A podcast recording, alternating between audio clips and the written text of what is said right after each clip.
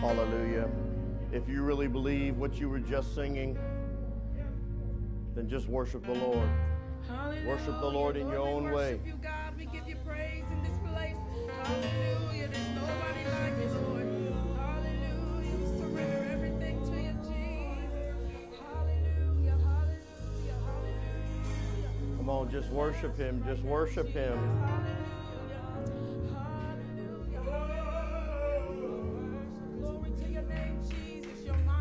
Said that your worship is real. Come on, let Him feel your worship. Let Him feel your worship. Hallelujah.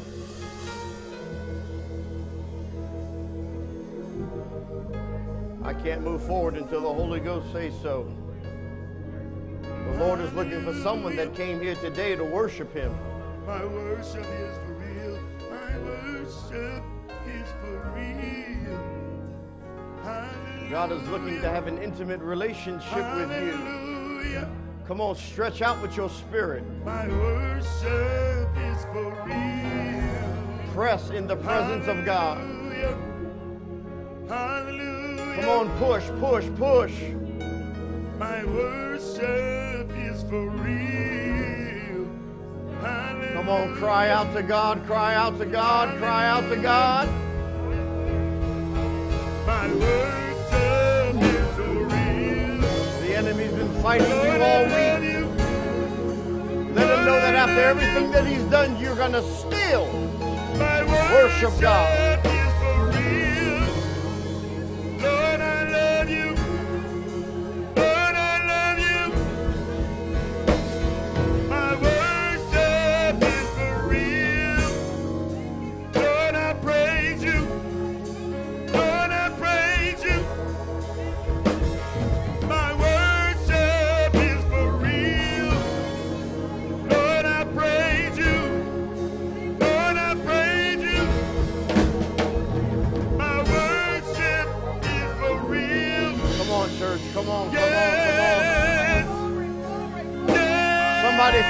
To God. yes. My worship is for real. Yes, Come on, somebody say yes, Lord. Yes, Lord.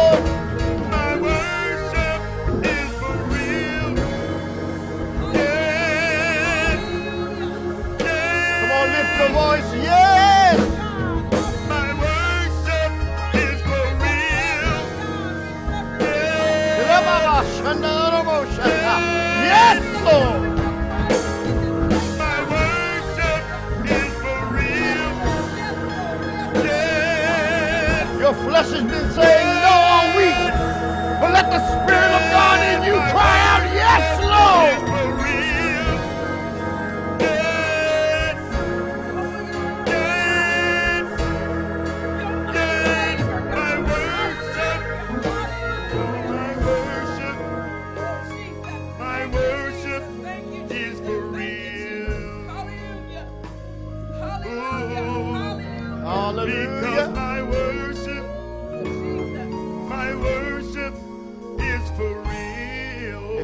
Worship is real, Shabach God. Shabach God. My worship, Shabach God. Shabach God. Shabach God. Shabach God. Come on. Shabach God. Come on. Shabach God. Lift up the highest praise to God. Call out to God. Kingdom of darkness hear you worship the King of Kings and the Lord of Lords.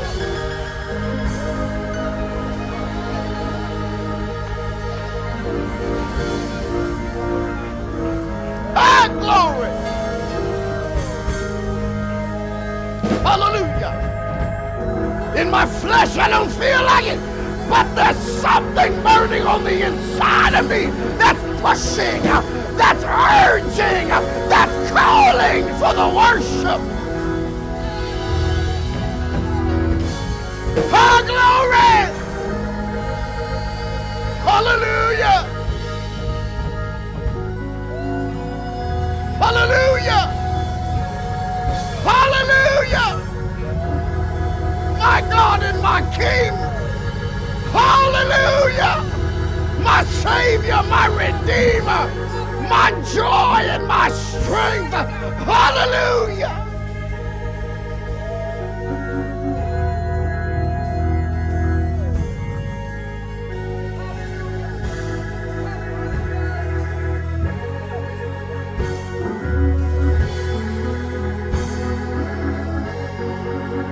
The presence of the Lord is in this place. Reach out, reach out while He is yet here.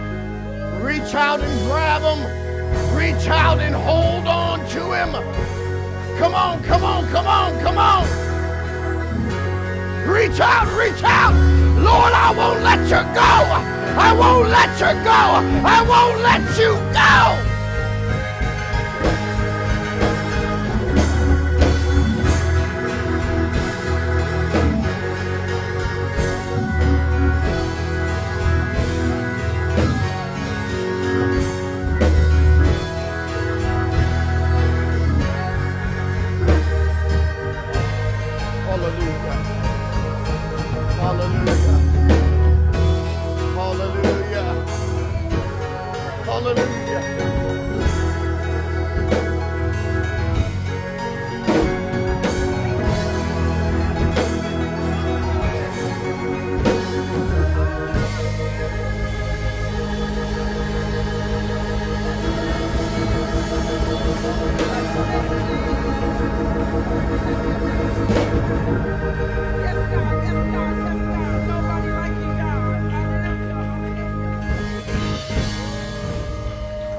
Hallelujah. We thank the Lord for his presence in our house. We thank the Lord for his presence in our house. Truly, the Lord is here with us. Hallelujah. You may be seated. Truly, we thank God for all that he's done, all that he is doing, and all that shall be done. That the glory of God might be revealed in us.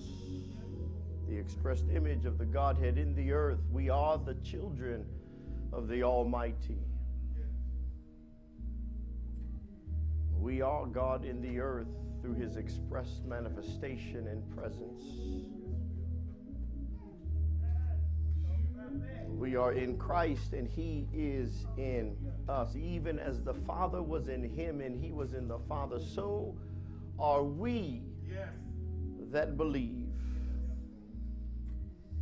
The very power and nature of an immutable God is in existence in us.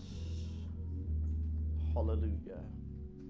I'm so thankful to the Lord for each and every one of you. Know that your pastor and first lady are praying for you. We salute you. We thank you for your diligence and faithfulness to this work, for your coming. Those that were unable to physically be here, we thank you for tuning in with us. We salute each of you. Our heart is heavy this morning as the news of Sister Carolyn and Brother Timothy's mother passing away this past Friday. We are saddened in our natural condition at the loss of a family member. Our heart hurts, our body aches, our spirit grieves. I encourage the body of Christ to reach out, pray, to support your brothers and sisters in Christ. And while yet we see the passing of another one, we are encouraged by God to take advantage of the opportunity of life that we've been given. I implore you, spend less time being angry with one another. I encourage you, spend less time trying to find fault with one another. And let us learn while we yet can to celebrate the lives of our brothers and sisters, to honor them, to care for them, to support them, to encourage them, to speak into their life, to be what God has called us to be in every moment, denying the works of the flesh and promoting the works of Christ in us. For time, life is short.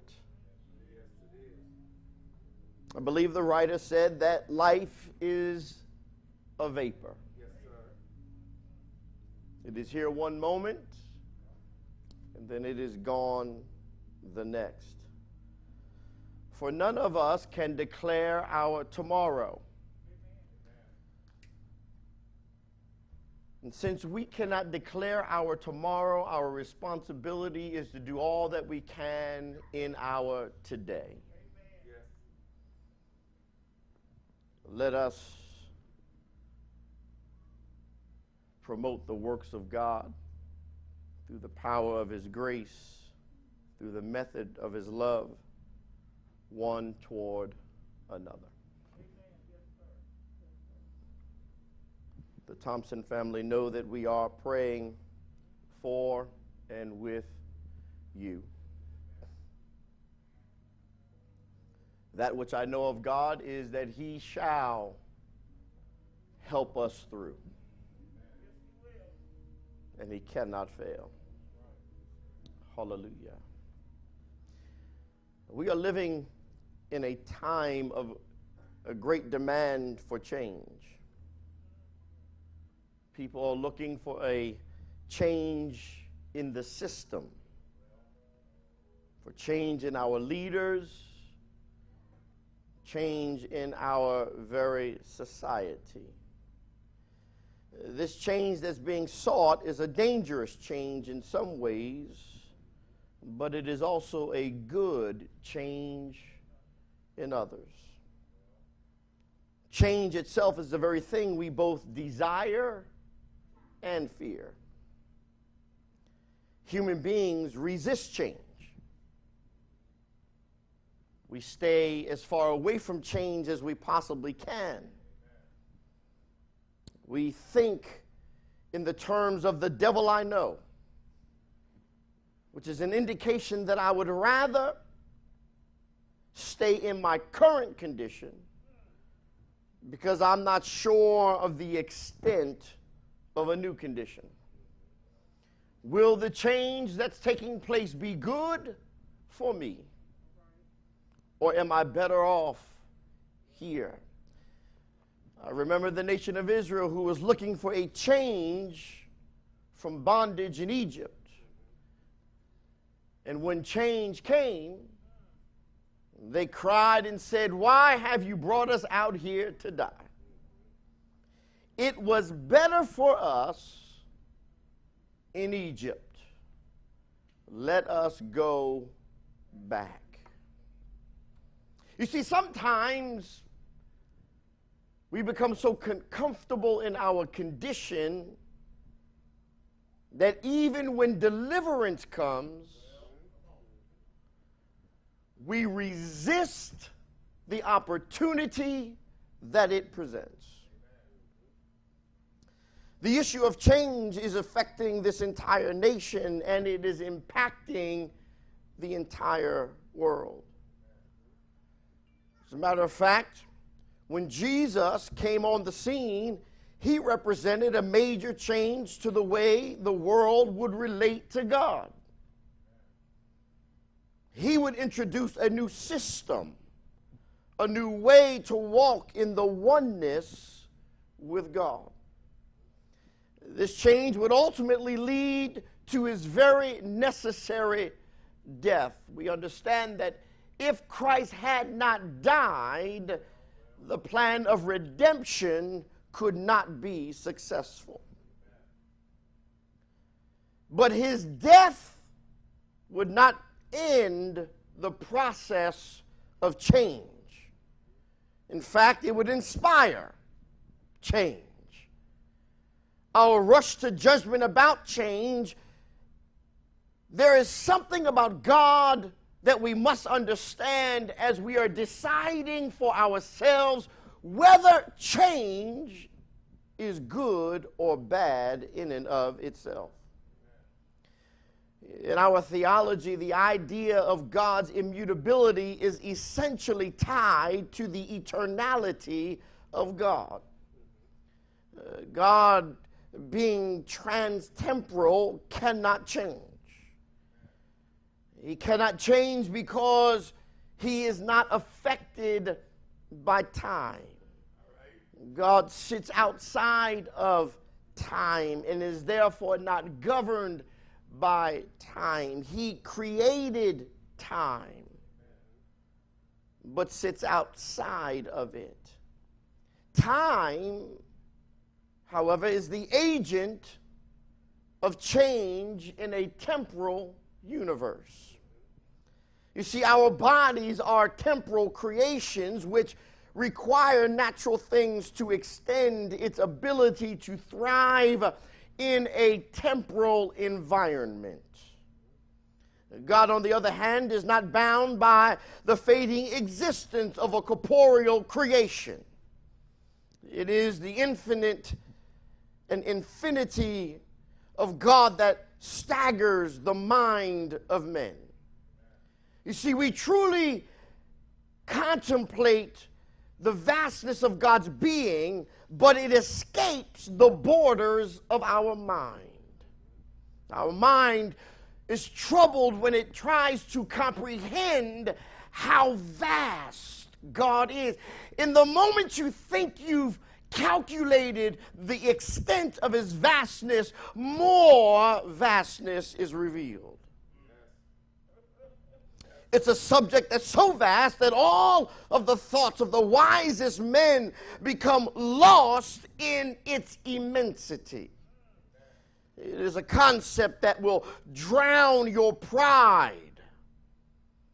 But while this idea humbles the mind, it also forces expansion. Nothing will so enlarge our intellect. Nothing will so magnify our whole soul, but a devout and earnest and continued study of our Creator and Holy Father. Let me sow a seed of thought from the Word found in Malachi 3 and 6. For I am the Lord.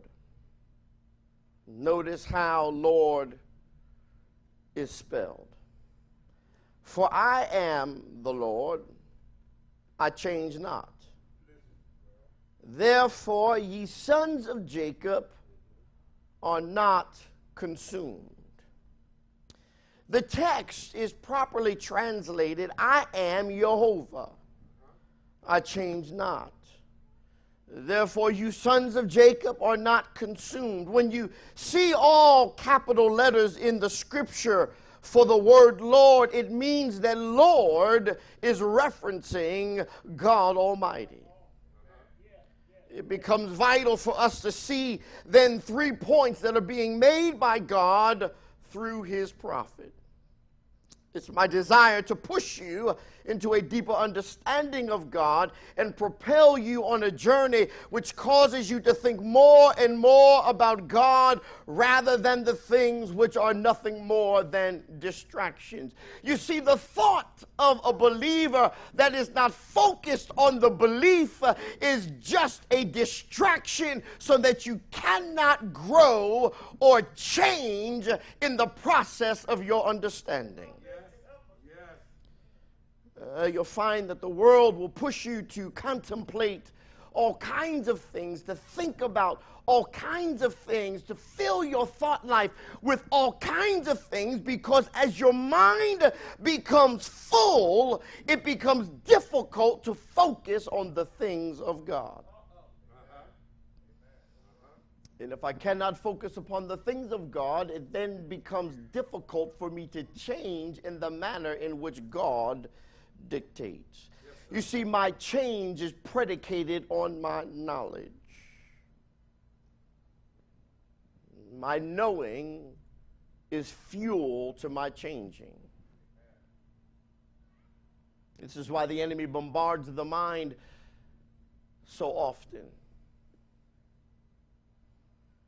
It was once said or described in imagery a cup that was half full of water. Uh-huh.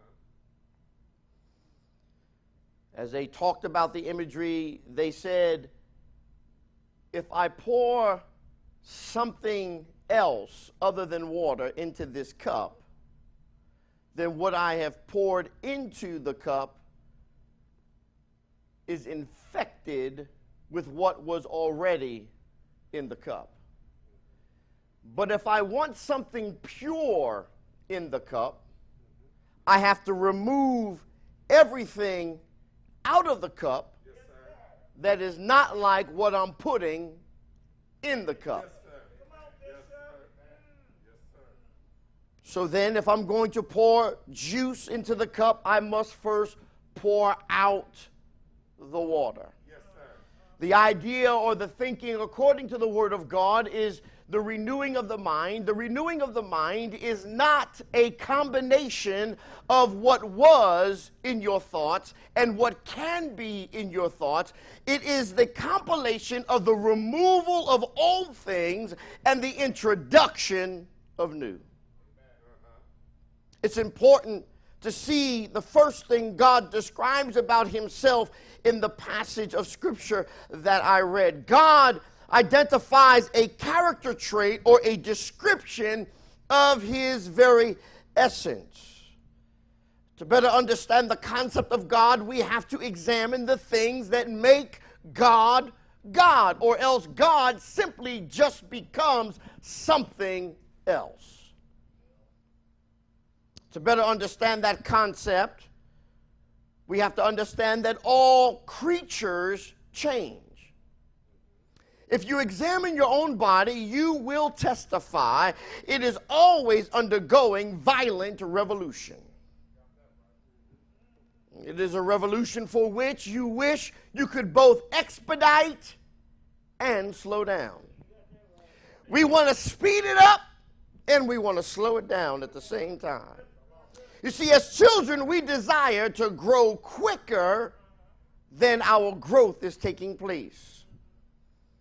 One of the things our parents constantly tell us is when you have experienced a little bit more of life, you will better understand what's happening or why, as a parent, I'm making the decisions that I'm, dis- that I'm uh, making. When you have children of your own, you will see things through a different lens. You will perceive things in a different manner. You'll be motivated in a different way.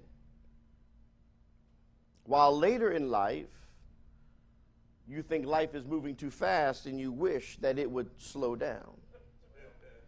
When you become older adults, you wish the process of change, this thing we called aging, would slow down, you begin to think about, contemplate your own mortality. And as you see life then in that moment as a rush to the grave, you begin to realize that the process of change is now happening quicker than I desire.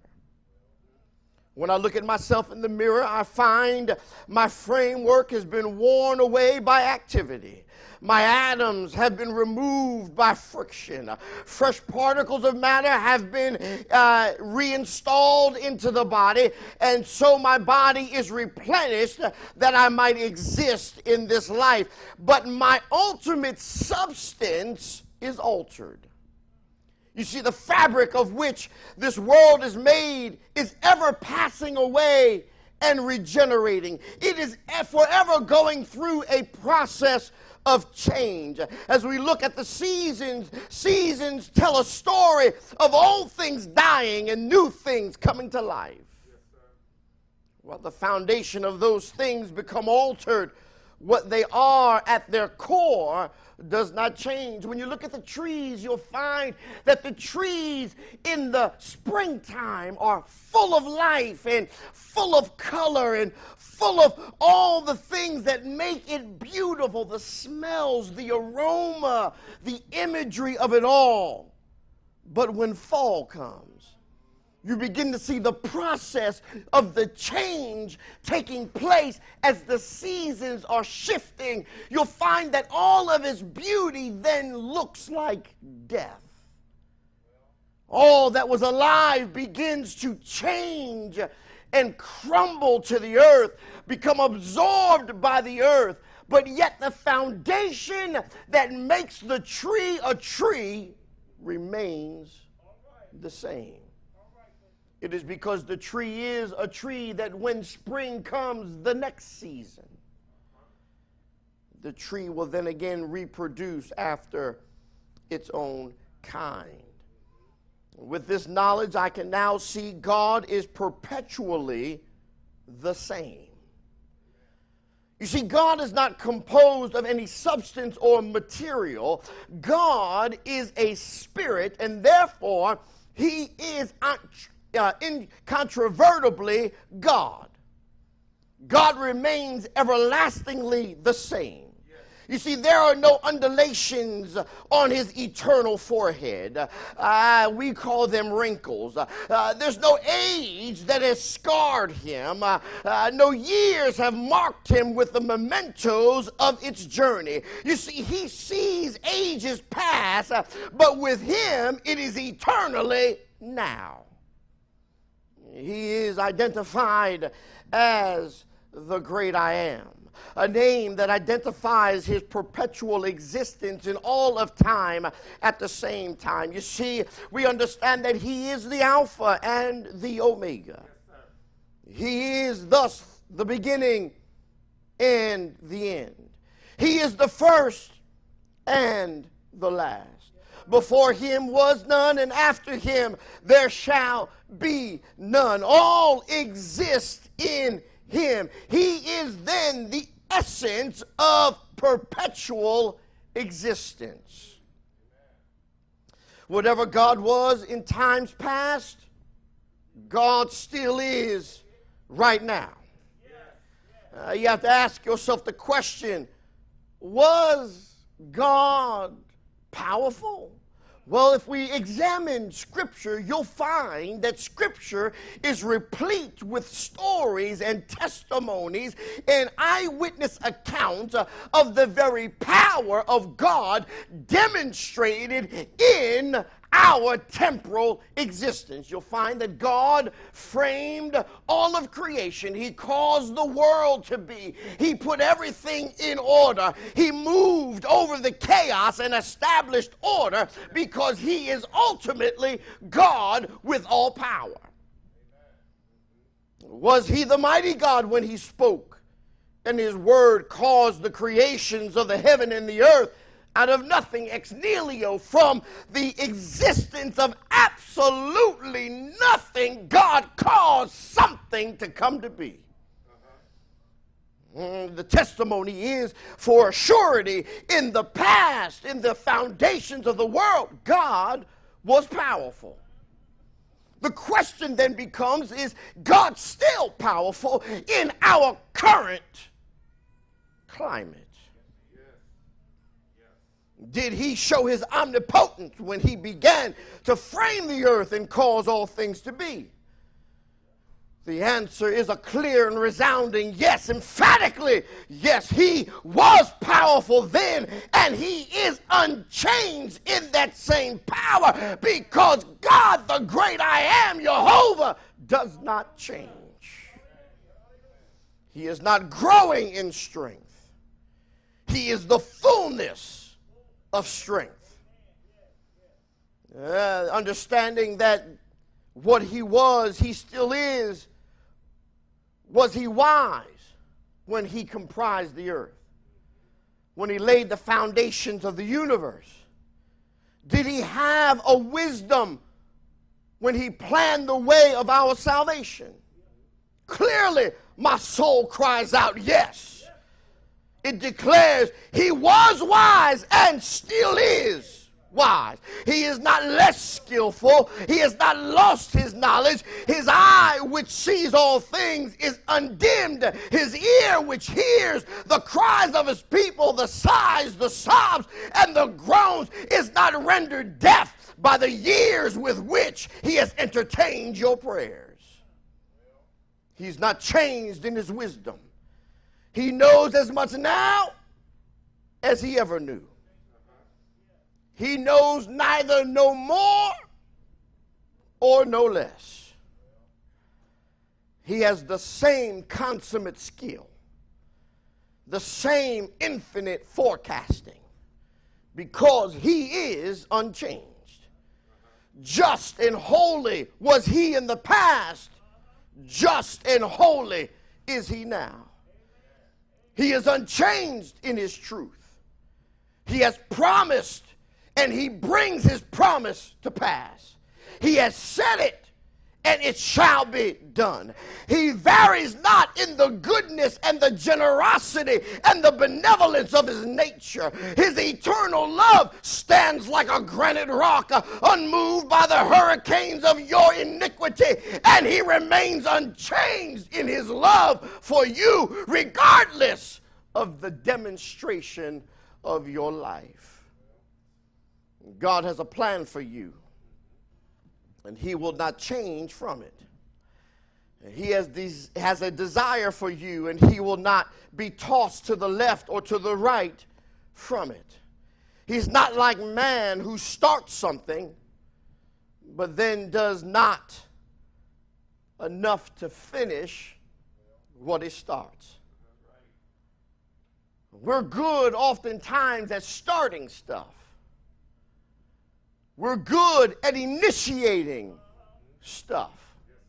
We're good at writing our plans out, but it's in the finishing that matters. Do you not know that if you don't finish your project, your project can never exemplify the fullness of its beauty?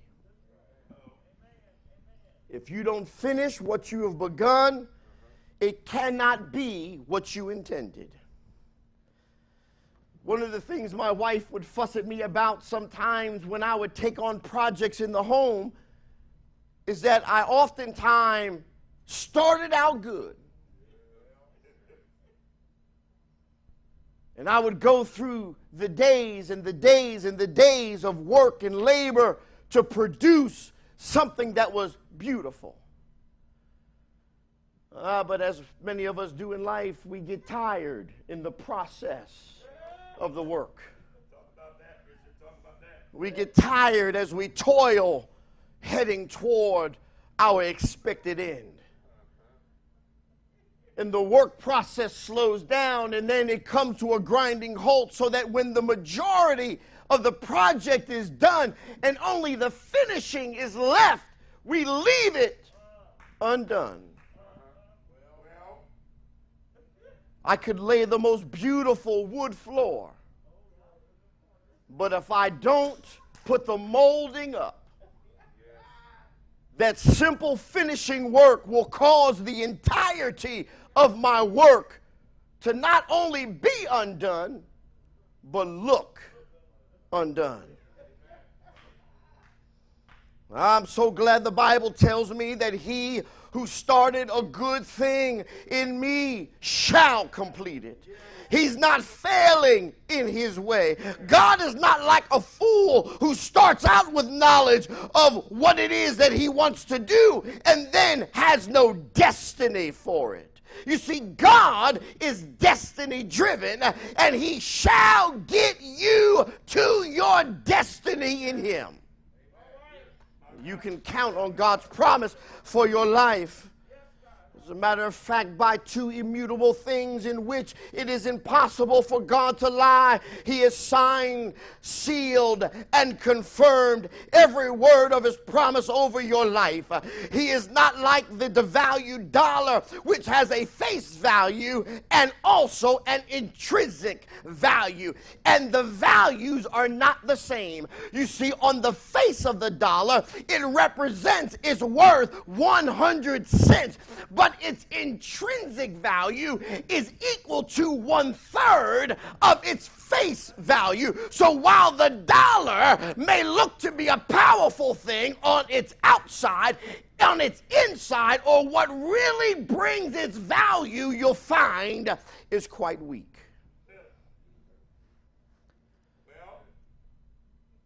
I know the enemy of your faith would cause you to believe God has forgotten his promise to you. Or that when God spoke to you through his prophets, the prophets misspoke when he caused the prophets to utter his word over your life. I came here today to tell somebody that you can be confident in this one thing. What God has said, God will carry it out. There's absolutely nothing in existence, seen or unseen, known or unknown, that can stop the Word of God from performing exactly what God intends it to perform. I look around and see many of you sitting here in your life struggle glaring uh, at life as you are uh, raging uh, uh against everything that's going on like a raging bull uh, before he is speared in the arena. I know and feel the frustration of your very circumstance, uh, but I came here to inspire somebody today to let you know God is able to keep you from falling. I don't know about the God you serve, but the God I serve is a deliverer. He has delivered his people Israel, and he shall deliver you. Why do I believe this? I believe this because I understand that God does not change in his essence. And if God then does not change, the Bible then becomes a very inspiring and exciting book to read. When I understand that God is a God that cannot change, does not change, is the same yesterday, today, and forevermore, when I look into the past, you see, the Bible wasn't written today, it was written thousands of years ago. And because it was written before my time, I come to a great understanding that the same God that did what the Bible declares is the same God that can do those very things right here and right now in my present life. You see, if God doesn't change in his essence, then his healing power is just as rich today as it was years ago. You see, if the blind were made to see, uh, then your sight can be restored right now. That the glory of the Godhead might be revealed in you. If the deaf were made to hear, then your hearing can be restored right now so that you might hear the voice of the Lord calling. If the lamb were made to walk, then let your crooked leg be made straight and stand firm on the knowledge your God is a healer. If the palsy was cured by this same God, then let the sickness and the disease of your carnality be cleansed by the blood of the Lamb. If the possessed were freed from torment and the possessor was cast out, then let that which has possessed your thoughts and afflicted your mind be cast out in the name of Jesus and the regeneration of the indwelling God, His Spirit again be anew in you. If addictions are akin to natural lust of your dying carnality, then let them be buried in the grave of your baptism. Because God is the same God and he changes not. God is the same God and he changes not. Uh, everything that I need is found in God. Yes, sir. Amen. Yes, sir. Everything. Yes. Every expectation is found, is fulfilled in God. We are living, I'm almost done. We are living in a world that wants to believe that God has changed so that the indulgences of your carnality might be filled. I would be wrong if I did not teach you that which is right.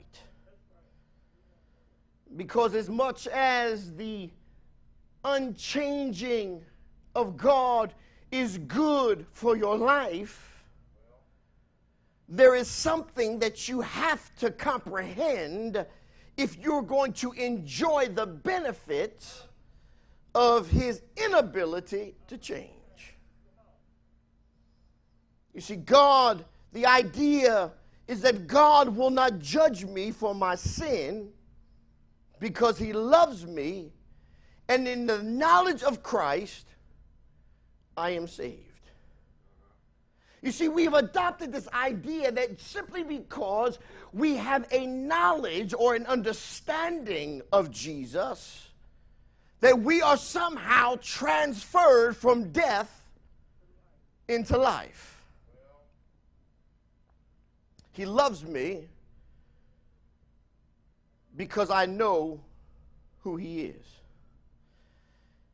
And because He loves me, I can now live any way I want. And the way that I want is right in the sight of God because He loves me. If God is the same God that He was yesterday, if He's the same healer, if He's the same deliverer, if He's the same loving, benevolent God that He was yesterday, but He was also a God of judgment yesterday, then the unchanging God is still a God of judgment today. The grace of God does not change the essence of his character and cause the judging God to now judge less. So, what in the mind of God was not right yesterday is in the mind of God today still not right. I know that the church has adopted its ways and allowed its morality to be corrupted by that which is not of God. But I came here today to let you know that when you are living outside of the essence of His character, you are in danger of hellfire. I would be a fool not to tell you that if you're not living right.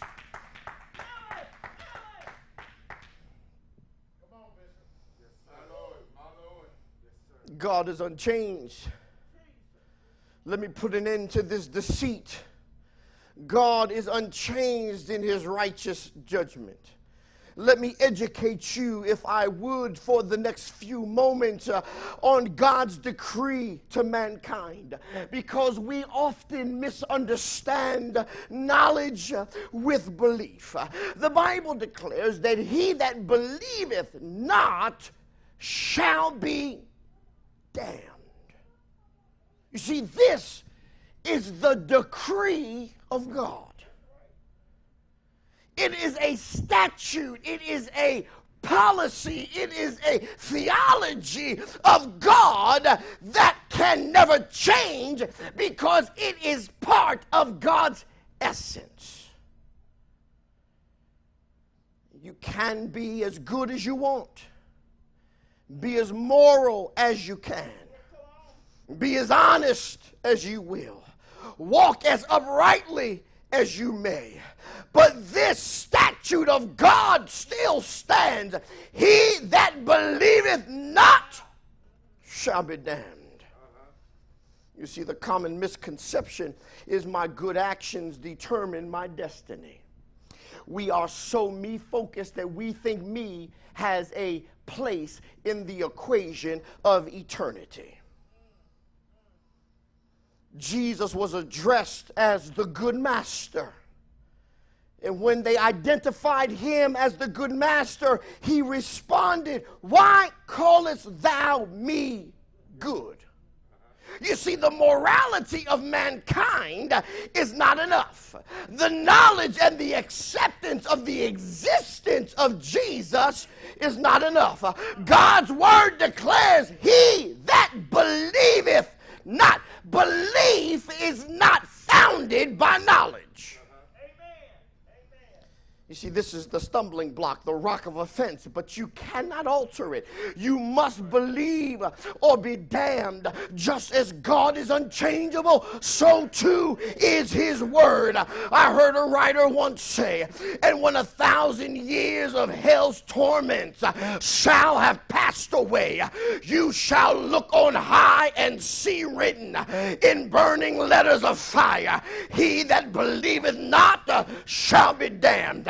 And when a million ages have rolled away and you are exhausted by your pains and agonies, you shall turn up your eye and still read, shall be damned, unchanged, unaltered. And when you shall have thought that eternity must be coming to an end, that it spun its last thread, that every particle of that which we call eternity has run out, and you look up, you will see written, shall be damned. I would be wrong if I did not tell you that he that believeth not shall be damned.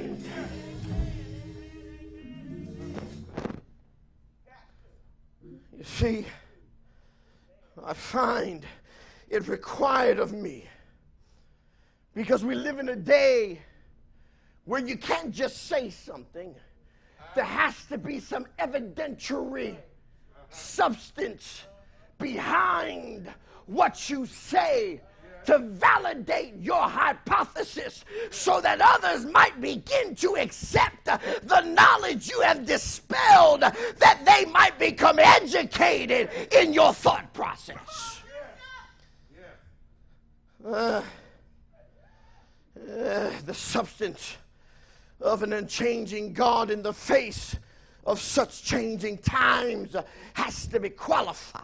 Uh, I studied God's Word. I've looked into the teachers of the faith.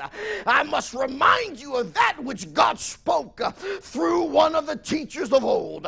An argument to validate a positional belief uh, and reject the obstinate position of the carnal nature of mankind in its attempt to rebel the judgment of God. You see, the carnal nature of man does not want to be judged. The carnal nature of man wants to be validated in its own hypothesis of life. Your nature, your carnality is seeking to live.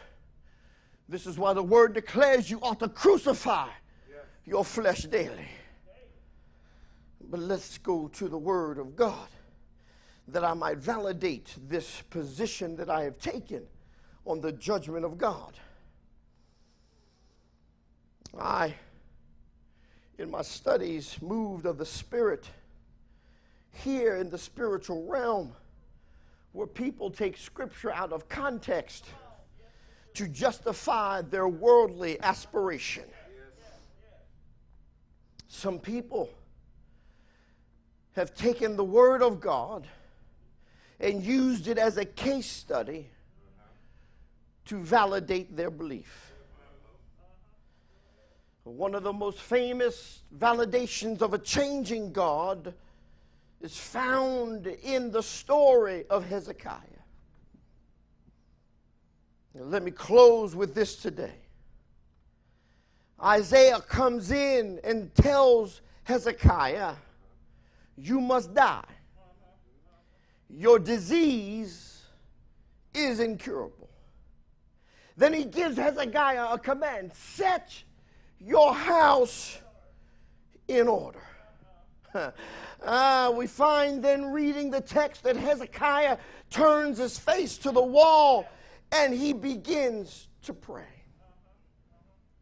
Help me, Holy Ghost.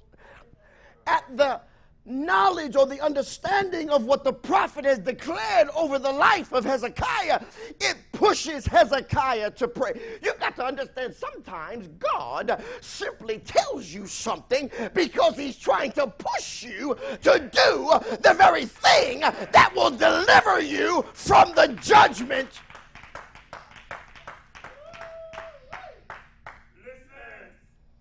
Hezekiah turns his face to the wall and he begins to pray. And before Isaiah was in the outer court, God commanded him to go back. And he commanded him to say, Thou shalt live 15 more years. Uh, some will attempt to use this uh, to prove that God changes.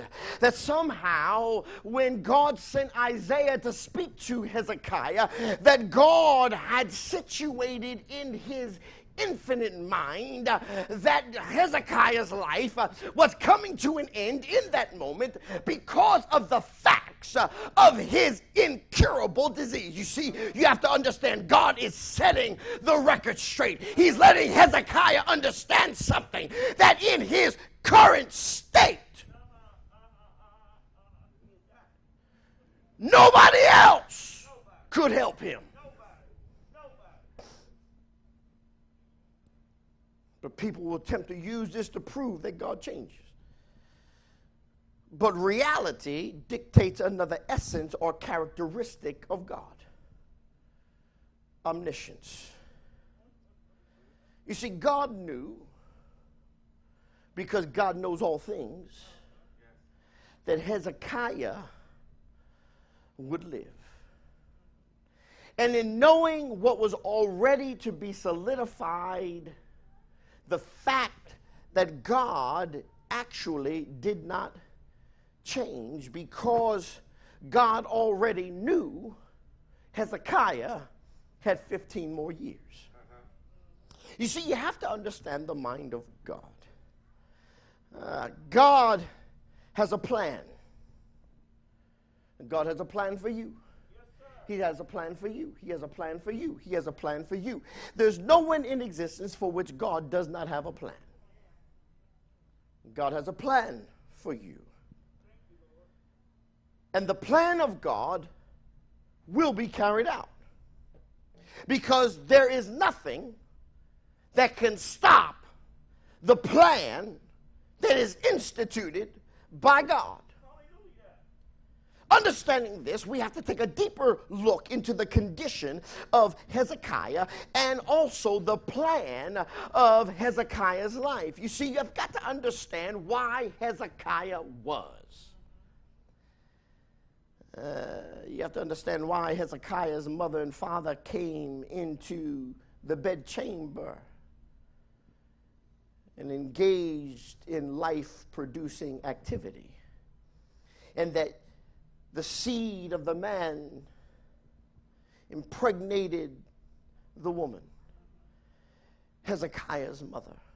You see, there was a purpose, there was a plan for the coming together of the molecules that created and caused Hezekiah's life to be. It wasn't by happenstance. It wasn't by accident. It was on purpose. The first thing you've got to understand about your own life is that you're not here by accident, uh, nor are the things in your life by accident, uh, but the very things you have experienced in the journey of life are to make you so the plan of God can be carried out in your life. Because had you not endured what you endured, the plan of God could not be carried out in your life. So you've got to understand the plan for Hezekiah's life. You see, Hezekiah was going to have a son. Uh, Hezekiah's son would be called Manasseh. And if you look into the history, you will find that at the time of this interaction between Isaiah and Hezekiah, the son Manasseh was not born, but the son Manasseh had to be born for the plan of God to be carried out. Uh, if Hezekiah died, there could not be a Manasseh. And if there was no Manasseh, there could be no Josiah. And if there was no Josiah, then there could be no Christ. Why? Because Christ comes from that very line. The devil's been trying to wipe that line out. But because of the plan of God, it could not be stopped. So you will find that Manasseh was 12 years old when his father Hezekiah died. This tells me that Manasseh was born after this meeting. If after this meeting, Hezekiah would live 15 years, then 12 is less than 15. So, sometime in there, Manasseh was born. You see, God decreed the birth of Manasseh because he foreknew it. Then he decreed that Isaiah should go and tell Hezekiah that his disease is incurable, which is true. In that present time, there was no cure for his disease. You see, it's often that we mix up the context of which God is speaking simply because God says something is incurable. We think that it is incurable to God when He's simply saying that the knowledge of man in this moment is not enough to cure what you got.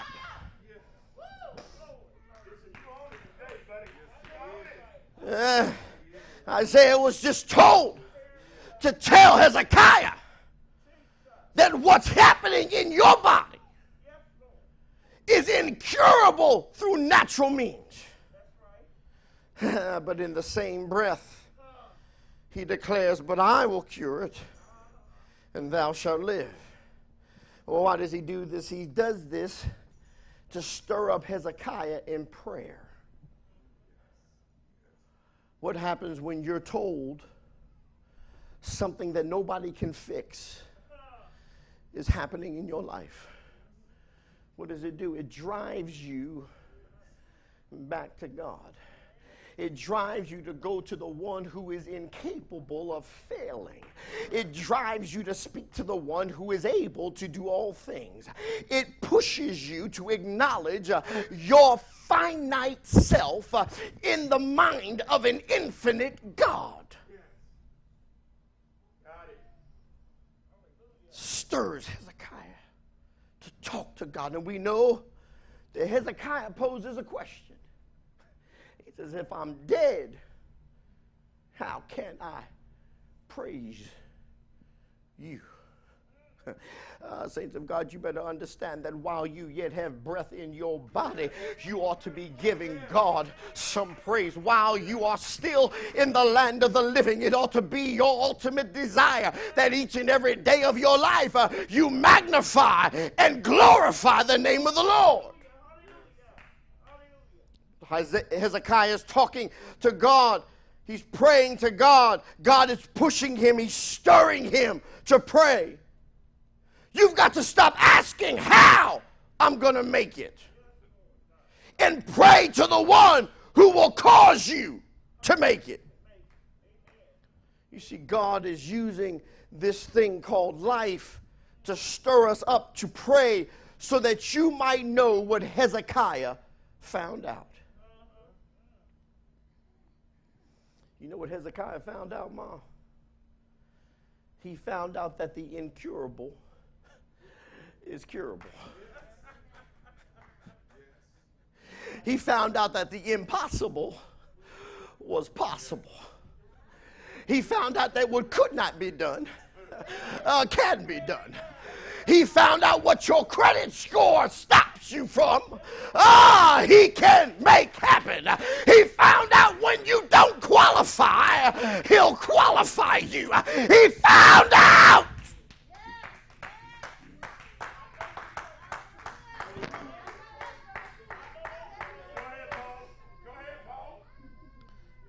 You've got to stop asking how. God will use this thing called life to stir you.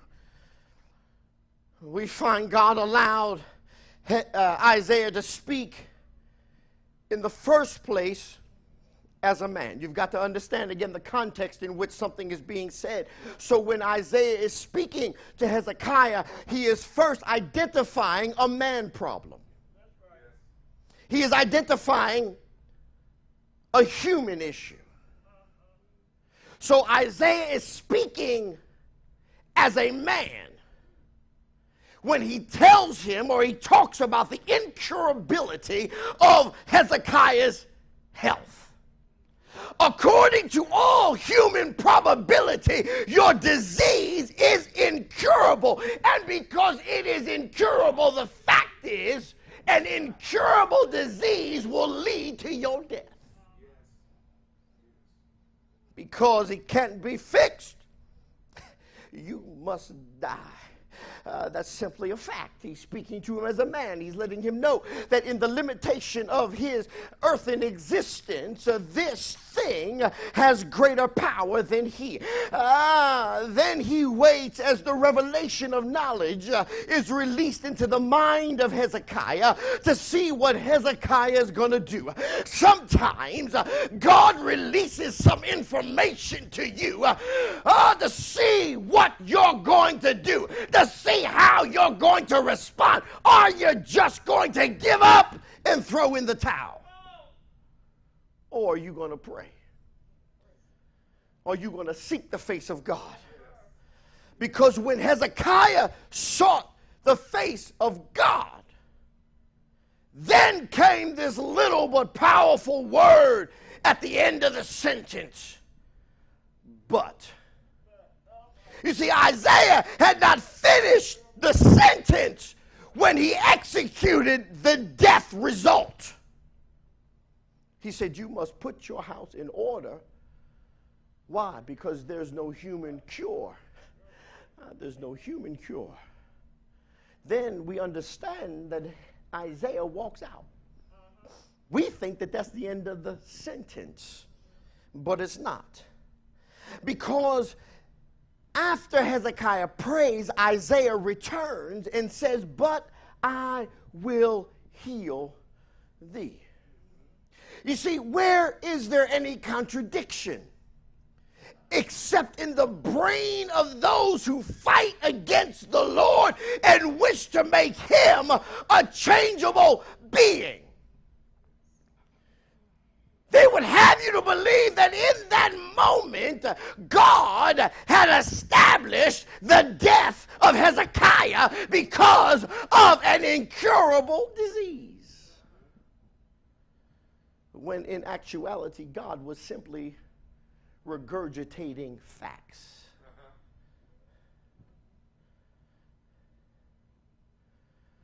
He was simply identifying the problem that you faced. In court, at the end of a trial, the prosecution and the defense have the opportunity to address the jury. And what do they do? They summarize for the jury all the relevant facts and their expected summation of those facts. In other words, what those facts mean to them in hopes that the jury will see it the way they see it. My client is innocent because these facts point to this conclusion of innocence. The prosecution would say the defendant is guilty because these facts point to the conclusion of guilt. When you line all these things up, you can only come out with this conclusion. Uh, God was letting Hezekiah know that the facts pointed to a conclusion, it just wasn't the final conclusion. You see, some things in your life are revealed to spur in you a desire to seek the one who truly knows the end. So when man tells me no, I go to God who already knows whether the no is valid or not. When man tells me I'm sick, I go to God who tells me whether my sickness is valid or not. You see, we'll believe what man tells us rather than believing what God tells us. And when you don't believe what God has to say, you shall be damned. People of God, you've got to understand the power of the God that you profess to be in relationship with. You've got to understand His ability above the ability of all else. His knowledge above the knowledge of all else, His wisdom above the wisdom of all else, His strength above the strength of all else, His love above the love of all else. His desire to see you prosper above the desire of others for your prosperity. Many in the world right now are looking for a handout from people who cannot come into the same room and agree on the level of lighting in the room, let alone a policy or a practice that would afford you the opportunity to be successful. We are putting our hopes and our trust in a body of, of human beings who cannot come together on anything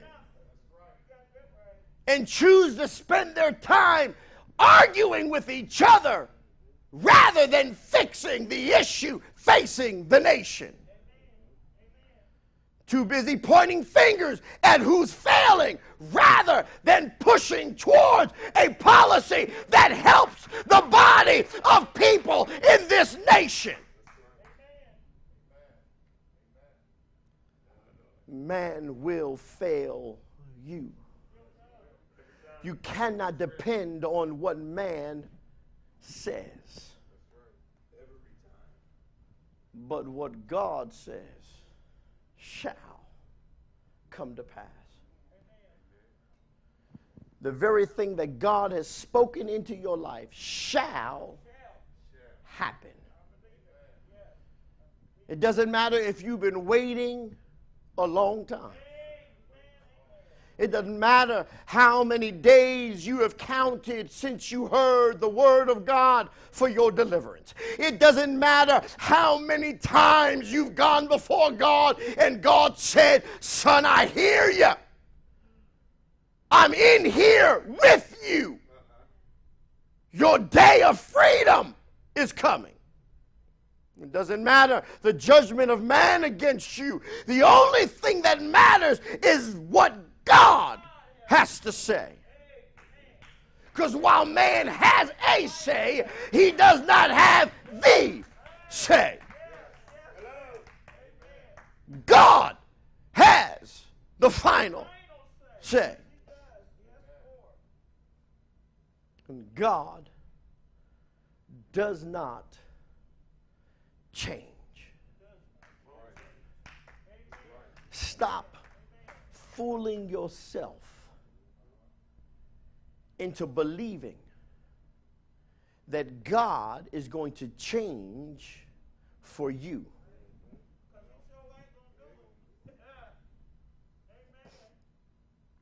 You've heard me say before that God could care less about how comfortable in life you are.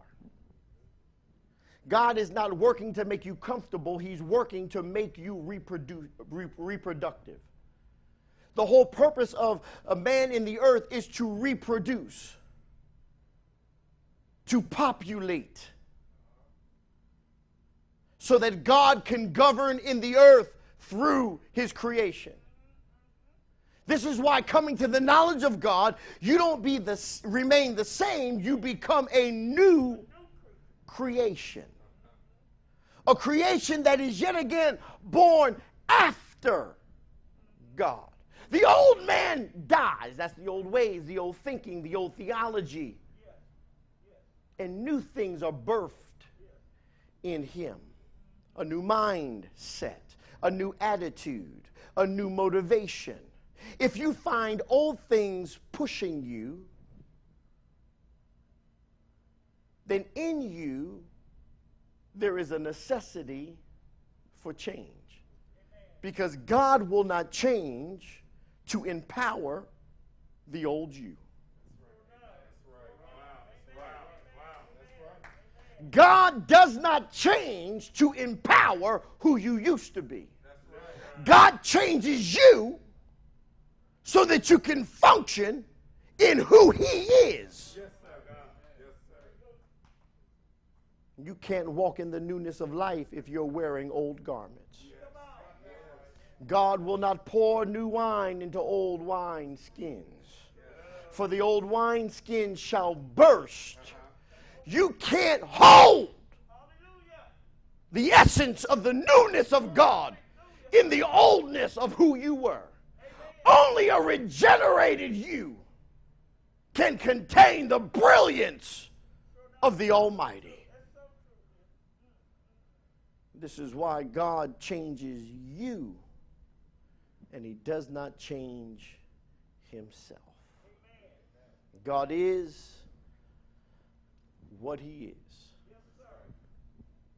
And what he is, is forever. Because he is the I am. The great creator sustainer of life. That's it. That's it. The one and only. For in God there was no mold to break. You've got to understand, people of God, that change is inevitable. But that change is not in God, that change must be in you. God bless each and every one of you.